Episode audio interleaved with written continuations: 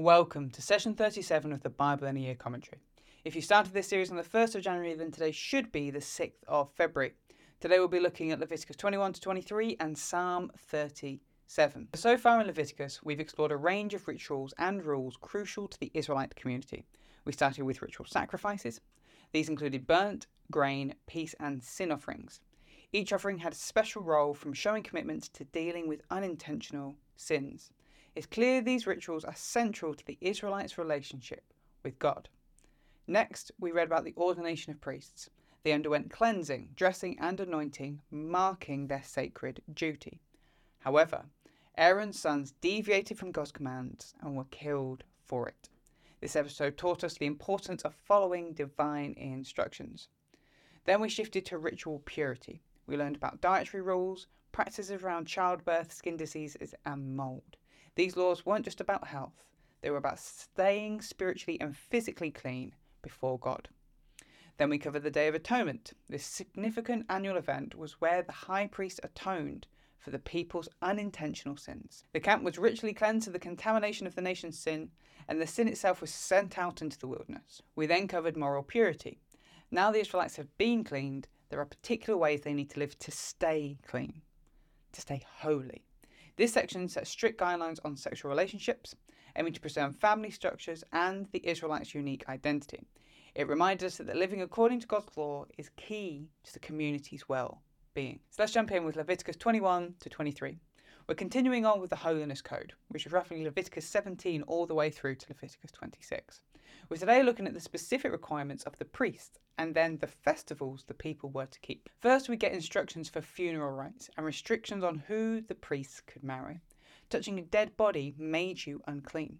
This was because a corpse obviously symbolized death and God is a God of life. The priests were allowed to make themselves unclean for close families, but no one else. They were needed in the tabernacle, in God's presence, so they couldn't afford to be unclean unless necessary. The high priest wasn't allowed to touch any dead body, no matter how close a relative he was. We then get a list of bodily defects that meant a priest could no longer serve in the tabernacle. Some of these are permanent and some of them are temporary. While this may feel like unfair discrimination to us, we have to remind ourselves of the importance of wholeness and perfection when it comes to the Israelites and God's presence. This is followed by a list of the benefits of being a priest, and then finally by specific instructions on the offerings that are brought and then performed by the priests. Leviticus 23 gives us a collection of the important feasts and festivals that the Israelites should keep. Here's a list of them. We have the Sabbath, a weekly day of rest. The Passover, the reminder of God bringing them out of Egypt. The Feast of Unleavened Bread. This was linked with the Passover as a reminder of God bringing them out of Egypt as well. The Feast of First Fruits, Thanksgiving feast for the first fruits of the field, a bit like our harvest festival. The Feast of Weeks. This was a celebration seven weeks, seven lots of seven days, after the Passover. The Feast of Trumpets, a celebration of the first day of the seventh month. This later became known as the Jewish New Year. It celebrates new beginnings the Day of Atonement, the tenth day of the seventh month, the day that the sins are paid for the whole nation.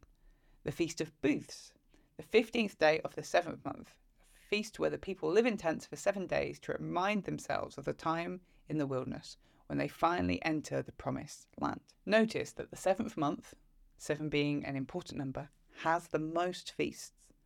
The idea with these feasts is that they instill healthy rhythms into the Israelites' lives. Looking back to Genesis, the seventh day was a day of rest. Similarly, here many of the feasts revolve around some form of seven, whether that's seven days, seven weeks, or the seventh month. These feasts exist to help the people slow down, rest, and remember what God has done for them. So that's Leviticus 21 to 23. Then let's jump in with Psalm 37. This psalm is attributed to King David and fits into the category of wisdom psalms. It instructs the reader or listener on how to lead a moral life. The psalm is an acrostic where every couple of verses starts with a different letter of the Hebrew alphabet. Here is a summary of the structure, but I would recommend checking out the written version of this commentary in the description to see the structure properly for yourself. And so we start out with verses 1 to 8. The righteous must ignore the wicked and trust God. Verse 9 Wait and inherit the land. Verses 10 to 15 The righteous will inherit the land, and the wicked's plotting will be destroyed. Verse 16, the righteous are blessed. Verse 17, Yahweh upholds the righteous. The first half of verse 18, Yahweh guides the righteous. The second half of verse 18, the righteous inherit. And then verse 19, the righteous get.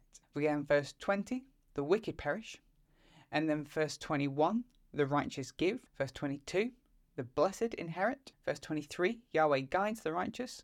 Verse 24, Yahweh upholds. Verses 25 to 26, the righteous are not forsaken. Verses 27 to 33, the righteous will inherit the land and the wicked's plotting will be destroyed. Verses 34, wait and inherit the land. And finally, verses 35 to 40, God destroys the wicked but saves the righteous. The psalm opens with an encouragement not to get too concerned with the wicked.